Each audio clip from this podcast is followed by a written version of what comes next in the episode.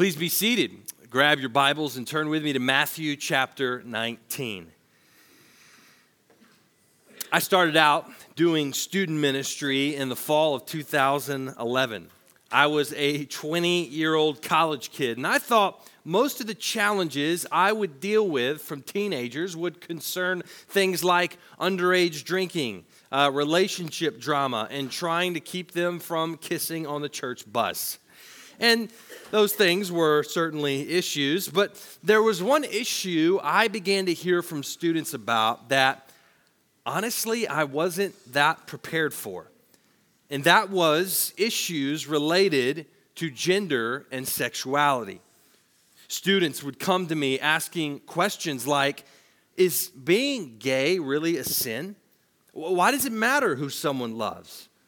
Or they'd say, you know, my, my friend at school says that she is a boy now and wants to be called a boy name and boy pronouns. What, what do I do?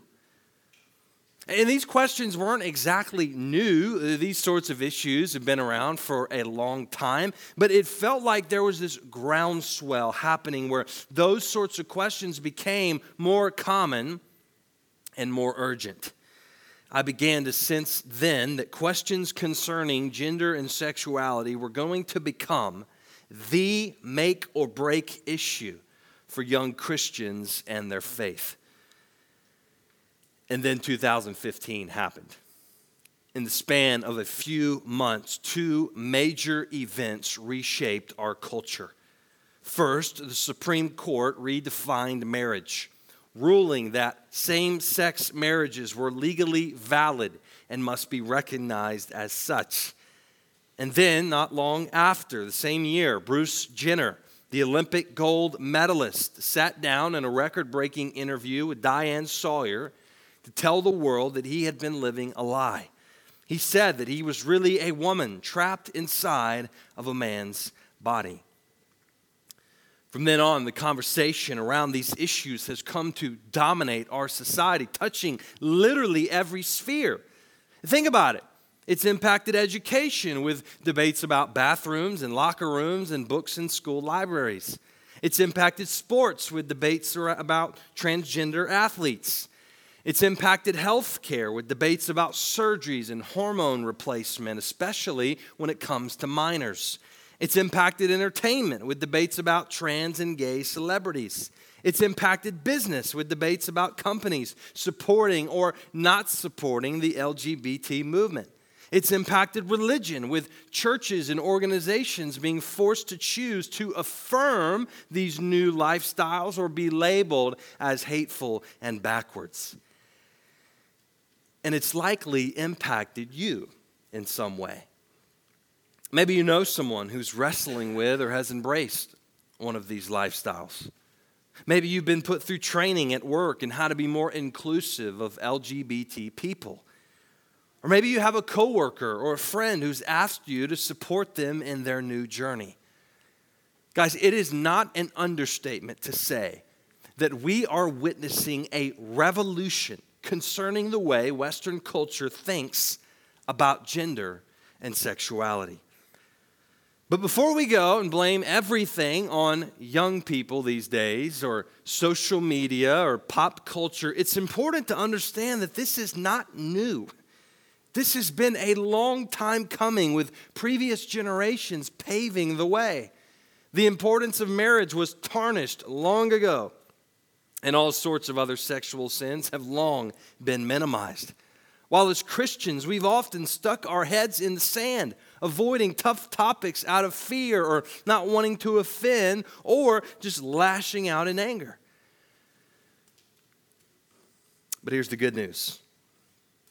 As our culture continues to redefine gender and sexuality, people are beginning to see the damage it's done. There are people all around us confused and searching for what is true and what is good. And that gives us an opportunity to have a unique witness. Uh, we have an opportunity not to hide in fear, not to lash out in anger, but to speak with grace and truth about gender and sexuality. And our message to the world has a foundation in one of the most important doctrines taught in the Bible, which is called the image of God. If you were here last week, our lead pastor, Pastor Derek, kicked off a brand new message series we're calling Imago Dei. That is the Latin term that Christians have used for centuries to talk about the image of God. And Pastor Derek laid the foundation for us. He took us back to Genesis chapter 1, where on the sixth day of creation, God created mankind in his image. It's the only group of created things that God said that about. We said that the image of God means a lot of things. It, it, speaks to the way that we represent God on the earth, ruling over his creation. And it speaks to the way that we're similar to God and made for a relationship with him. But ultimately, and this, this was the key point, Pastor Derek said that if we want to know what the image of God is, we don't have to go very far. We only have to flip to the New Testament and look at Jesus. Because the New Testament authors tell us that Jesus is the image of God. Jesus was and is true humanity as God intended.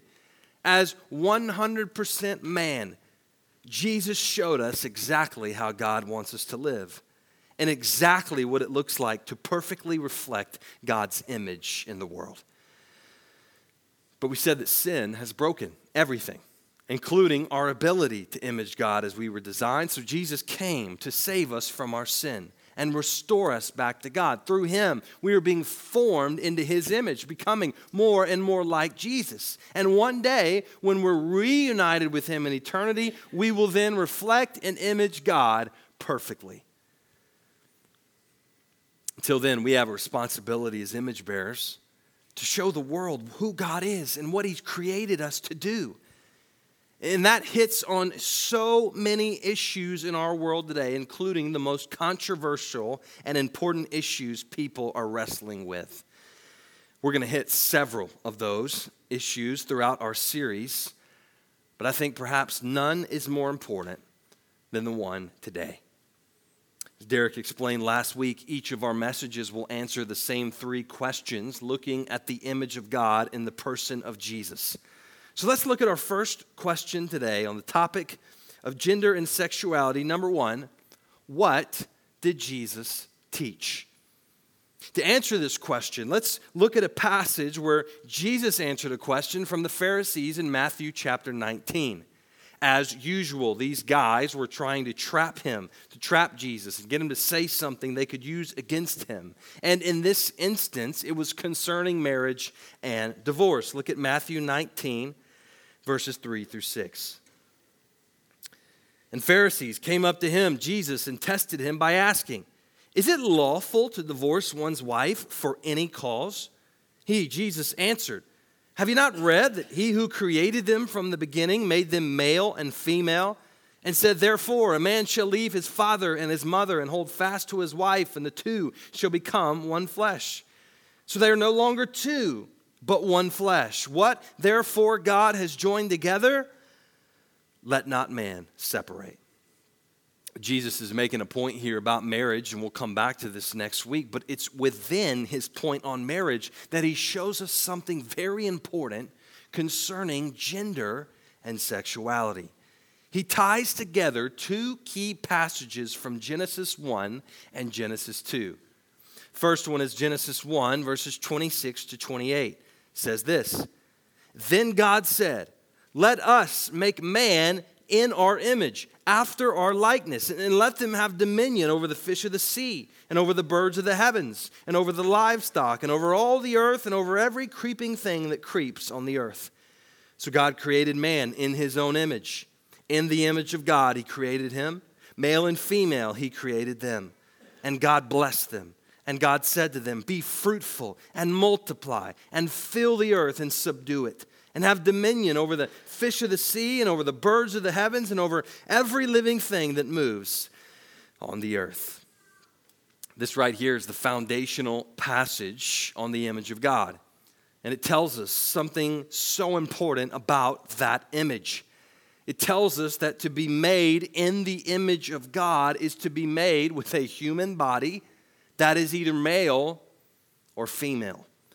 That means our biological sex, our male or female bodies are not accidents. They're not just minor details about who we are. No, we were created to reflect God through our gendered bodies. God intentionally designed biological sex to be what we call a binary. That means God created you and me to be one of two things either male or female. Our biological sex is assigned and created by God and then displayed through our bodies. But why does being male or female really matter? Why is it so important to God that He would make that a key part of His creation? Well, it's it, kind of obvious when you think about it. If God created us to bear His image by ruling over creation and being fruitful and multiplying and spreading over the earth, that requires the ability to procreate.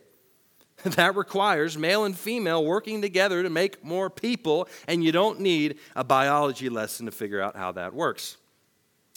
So, with Jesus quoting this passage from Genesis 1, Jesus is affirming that, that God's design for there to be two biological sexes was intentional and purposeful. But in the next sentence, he jumps to Genesis 2. This verse comes right after God created Adam, and Adam realized that he didn't have a suitable partner.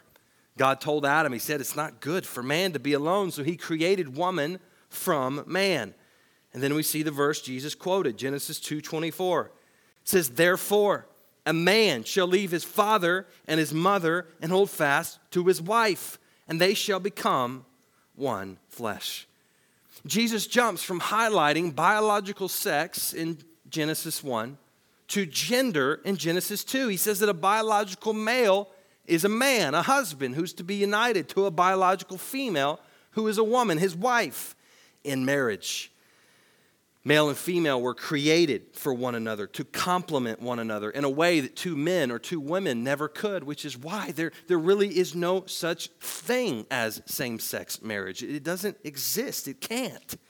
And we'll talk more about that next week when we talk about marriage and singleness. But here's the first answer to our first question. It'll be on the screen. What did Jesus teach? Jesus taught that gender is inseparable from biological sex. Now, let's contrast that first with what has now become commonly accepted in our culture today. What we hear today in our modern society is that all of us have what's called a gender identity. That is defined as one's personal sense of their gender. That's the key part, the personal sense of your gender. That gender identity may or may not match your biological sex. You might have the body of a male, but you may perceive that you're really a woman on the inside. And someone who lives out a gender identity that is contrary to their physical body is what is called transgender. But today we've gone well beyond that. Today, gender identity has expanded to all sorts of categories beyond just man or woman. Uh, you can go online and Google how many genders there are today, and you'll receive very inconsistent answers. I looked at just a few sites and I found real lists of 20, 72, and even 107 different genders. So, most secular thinkers today say, you know, the best way to think of it is there's really no limit to gender identity. They say because gender's not a fixed thing, rather, they argue it's a spectrum. They say your gender can be anything or it can be nothing. You can have no gender. You can change it depending on the day or the social setting. So essentially, gender identity has become as customizable as a clothing style. And I know if, if you're not familiar with some of this, this may seem confusing or strange, but the, the simplest way for us to understand this is that gender and biological sex have been separated in most people's minds today. They are arguing that your body is no longer the determining factor for your gender. Rather, it's who you feel like you are on the inside. And when you start thinking about that messaging, you start to see it a lot in our culture. I think, especially in, mov- in movies today. You see it in every movie where they say, follow your heart. What matters is who you are on the inside. Break off this cage you're trapped in and embrace your true self. Be who you really are. Look, all of that messaging is feeding this new gender ideology. And as Christians, this is where we hold out a different message, a true and a good message. We believe that both our biological sex and corresponding gender are good designs by God. That despite how we feel, God doesn't make mistakes or accidents, but we are intentionally and purposefully made by Him. So, my soul, who I am on the inside, and my body, who I am on the outside, they're not at odds with one another. They're not two competing parts. One is not better or more true than the other, but I am one whole person, an embodied soul. So, our body is not some evil cage to break free from, but it's a good gift from the Lord to be used for His glory. Whether male or female, you've been created by God, stitched together from conception, from that moment, having XY or XX chromosomes running through your body. And God's will is for you to live out your given gender in a way that testifies to God's good creation. Okay, but hang on a second. If what you're saying is true, then why is there such confusion in the world today when it comes to gender and sexuality? I mean, if everybody says it's okay, why doesn't that just make it okay? Well, here's the second thing that Jesus taught on this topic Jesus taught that we are broken sexually. Flip with me to Matthew chapter 15. Again, in this chapter, Jesus is addressing a critique of the Pharisees. He's pushing back on the idea that what you eat can make you unclean. That's what the Jews believed. And he says, No, it's not what goes into your mouth. It's actually what comes out of your mouth that makes you unclean because it comes from your unclean heart. And Jesus lists out these various sins that come from our hearts. Matthew 15, verse 19. Jesus said, For out of the heart come evil thoughts, murder, adultery, sexual immorality, theft, false witness, slander. Two of these sins are important for our topic today. Jesus mentions adultery and then sexual immorality, which is the Greek word porneia. That was an all encompassing term for any sort of sexual sin. And what Jesus says here is that, yes, these things manifest themselves as sinful actions that we take, but they come from our sinful hearts. We are so broken by sin that our very hearts have been corrupted. so that means just because something feels right does not mean it is right. Just because we want something or we think something will make us happy, that does not make it true or good.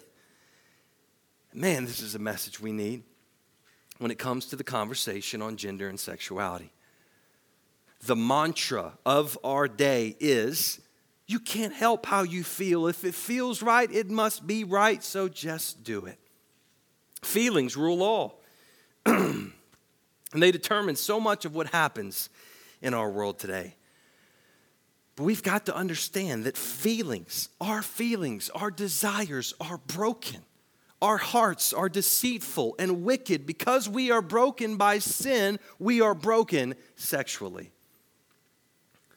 So while we may shake our heads and wag our fingers at those who live a gay or transgender lifestyle, here is the truth. You and I are just as sexually broken as anyone else. All of us are sexual sinners. All of us have desires contrary to God's design and have acted on those desires. If you want to know how the world got so messed up today, look no further than your bathroom mirror long before the gay and transgender movement, it was Christians who normalized things like Playboy and one night stands. God designed sexuality for the context of marriage between one man and one woman for life. And anything outside of that good design is sin. Jesus said in Matthew 5 that even includes lust. He said to lust after someone is to commit adultery in your heart. So, man, I, I say all this because I want us to feel that weight this morning. That this is not out there, but it's also in here. It is so important that we approach this conversation not from some high, lofty pedestal of self righteousness, but from a posture of humility, knowing we're sinners too. All of us have rejected God's design for gender and sexuality in some way, and we've therefore rejected the image we were created to reflect. So, what do we do? How do we fix this mess we found ourselves in? Well, we must look back at the true image of God to find the answer Jesus himself and look at what he did when he encountered sexual brokenness. And that brings us to our second question this morning. Number two What did Jesus do? What did Jesus do? John chapter 1, we read that Jesus was full of grace and truth. That means everything Jesus said and did was perfectly gracious and perfectly truthful.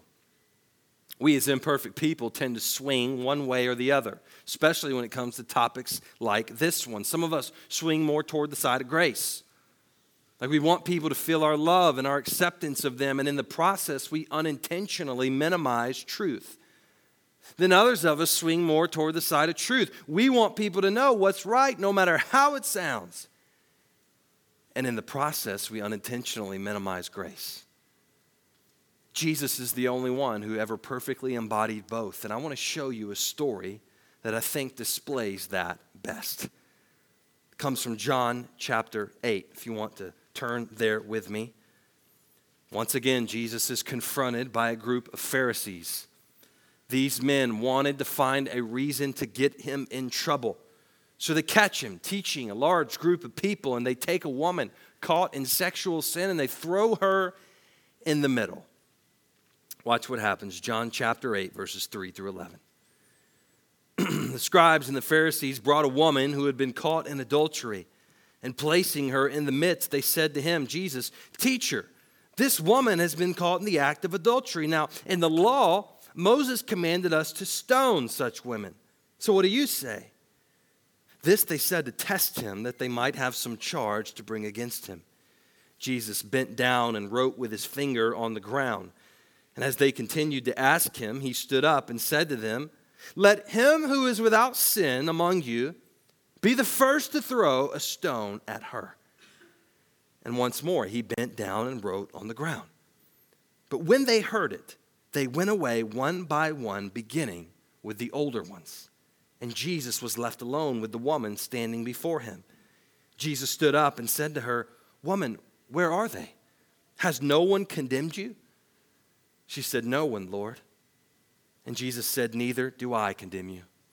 Go, and from now on, sin no more. Here was the conundrum they put Jesus in. They knew he wouldn't call for this woman to be stoned, but they also knew that was the written penalty in the Old Testament law for adultery. So if Jesus refused, he would have defied the, defied the law and been guilty himself. Jesus had the perfect response it was calm patience. Everyone wants to know what he was writing on the ground. We don't know. But by doing that, he diffused the heat of the situation and then he turned it back on the men. He said, Hey, if you're perfect, why don't you throw the first stone? He pointed to their sin and their hypocrisy, and one by one, they walked away. That last verse, verse 11, is the moment where we see the perfect grace and truth of Jesus. First, let's look at the grace in this point, then we'll come back to the truth in the last point. Here's the grace from Jesus it's one sentence he says, Neither do I condemn you. Think about it. If anyone had the right to condemn this woman, it was Jesus. He was God. He was perfect in holiness. It would have been totally fair for him to punish her sin. Jesus could have said, Look, I'm sorry, you messed up, and now you got to pay the price. It's what the law says, it's, what we got to do. But that's not what he does. Instead, he shows her grace and he refuses to condemn her. So here's the answer to this question when it comes to gender and sexuality what did Jesus do? Here's our answer Jesus treated the sexually broken as image bearers. The Pharisees in this story treated this woman as a prop. We know from the Gospels they tried all sorts of ways to catch Jesus and charge him with a crime. So they no doubt took the opportunity of this woman's sin, disregarded the man in the situation, and then used her as a political stunt to make a point. She was just an item for them to be used to catch Jesus. And Jesus saw through that. And he treated this woman with dignity and respect as an image bearer. And this is not the only time he did this. There's another story in the Gospels where another woman who was a sinner came to Jesus while he was eating dinner at a Pharisee's home. And the woman, remember this story? The woman came in and washed his feet with her hair and her tears. She anointed his feet, washed them. And the Pharisee said, Don't you know who this woman is that's touching you? She's a sinner. In all likelihood, based on the way she's described in the story, this woman was a prostitute. But Jesus rebuked the Pharisee. He saw this woman again as an image bearer of God, as a human being, and he forgave her. Now, we see this in even more places as Jesus is criticized for eating dinner and making friends with prostitutes. It's clear that Jesus saw people as people. He looked on them with compassion, knowing they were made in the image of God, no matter who they are who they were or what they'd done. And we have to approach those who are struggling with gender and sexuality in the same way. Unfortunately, what we tend to do is label people. We see a person walking in a sinful lifestyle and we say that person is gay, that person is transgender. We, we make that their identity. And once we label them, then we can oppose them. We see them as a political enemy to be defeated, and yet we have no idea what they've been through. I remember when I was a student pastor in Tennessee, one of the conversations I had on this was with a young man in high school. And he told me, confided in me, that when he was an elementary aged boy, his pastor molested him and several other boys in their church. Thankfully, that pastor's now in jail and will be for life. But he told me that ever since that happened, he felt an unwanted attraction to the same sex. He knew what the Bible taught. He, he, believed it was wrong. He wasn't acting on it, but that was what he was experiencing every day. And as a result, he lived with confusion and shame and thought of taking his own life. When he shared that with me, maybe for the first time on this issue, I felt a deep sense of compassion. The pain and hurt in his eyes haunted me. And I've since encountered similar stories of people struggling with their gender and sexuality and identity. Uh, look, I, I know today's gender ideology and sexual revolution is evil. Like, I know there are activists and organizations who are pushing this stuff on kids, and they deserve our righteous anger. And there are many different factors that would lead someone to choose one of these lifestyles. But I don't want you to miss that there are so many people caught up in this who are hurting. They are searching for meaning and purpose, trying to find their identity, and they've been sold a lie. Many of them have been burnt by the church, told that they're going to hell and there's no hope for them. No wonder they run to other communities. They've been told by the world that if they just follow their heart and embrace that inner desire, they'll find contentment and happiness. And many have hit rock bottom. The suicide rate for people who identify as transgender is over seven times higher than the general population. Many suffer from what's called gender dysphoria, which is a diagnosed mental health condition where a person genuinely perceives themselves to be a different gender than their biology. Look, I'm not excusing sin. And I'm not saying this makes it okay for someone to live this lifestyle. Rather, I want you to see that this is not always something people just make up and embrace for fun. These are people human beings like you and me, made in the image of God, deserving of our dignity and respect, looking for truth in a world that is screaming lies.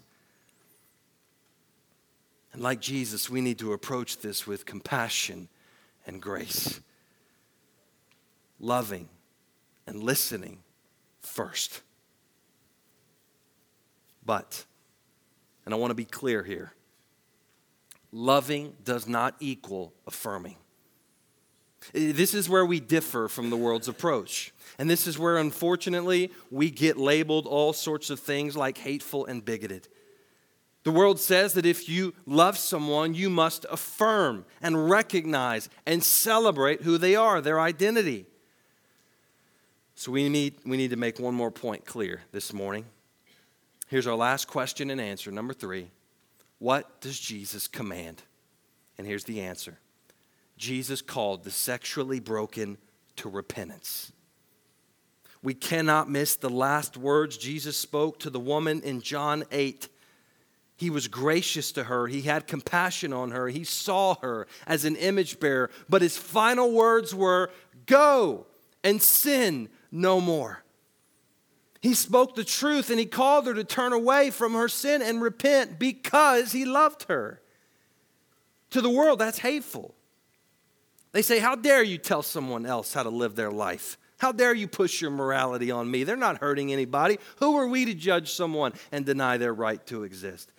But, guys, here's the key thing that we cannot forget to affirm someone in their sin is not loving, it's actually the opposite. Because as 1 Corinthians 13 6 says, love does not rejoice at wrongdoing, but rejoices with the truth. The gracious and loving thing to do is call someone caught in sin to turn back and then that makes complete and total sense. I think about it with my kids. I love my kids. So when I see them doing something that is going to harm them, like 50 times a day, I tell them to stop. Stop doing that. That's going to hurt you. To effectively love people, we have to speak the truth, no matter how hard or offensive it may seem. And how we do this takes wisdom and discernment. This is not screaming at people on the internet. This is not confronting strangers on the street. If we want to call someone to repentance, it's going to be a lot more effective if we have a relationship first. If they know how much we love and care about them first. So that's my encouragement this morning. Yes, let's stand for the truth of God's word. Yes, let's push back against the tides of culture but let's do so while treating all people as image bearers and loving them despite their choices. Let's be a church where a transgender or sexually broken person could show up on a Sunday morning, come to our worship service, and feel welcomed. Let's be a church that invites our transgender or gay neighbor over for dinner in our homes. Let's be a church that is prepared when those who have been sold a lie wake up and go looking for the truth. And let's be a church that points them to the hope and forgiveness in Jesus, knowing that we were once lost too, looking for the very same thing. I also want to say a final word to those in this room. Those today who are struggling with their gender identity or sexuality. Because in a room this size, there is no doubt someone here today in that very place. Listen to me. I know that our culture says people who believe like we do are anti this and anti that and hateful and backwards. Many in our community will view us this way. But I want you to know that we love you. And we believe you're made in the image of God to reflect Him and to know Him. And we believe these things I've said today that gender is inseparable from biological sex, that all sexual immorality, heterosexual or homosexual, is outside of God's design. I've, we believe these things today not because we hate you, but because we actually love you. And as a sexual sinner myself, I can tell you firsthand that if you will turn from your sin and trust in Jesus, you will find forgiveness and freedom like I did. You will find the meaning and identity you were so desperately seeking. And you will find a church that stands not above you to look down, but beside you to walk aside. willing to love you like family and walk with you through whatever life brings. Listen, I know what I'm saying is not easy, and it may seem contrary to everything you feel and everything you've heard, but here's the promise. Here's the promise we have in Jesus Matthew 11, verses 28 through 30. Jesus says, Come to me, all who, are, all who labor and are heavy laden, and I will give you rest. Take my yoke upon you and learn from me, for I am gentle and lowly in heart, and you will find rest for your souls. For my yoke is easy and my burden is light. Let's pray.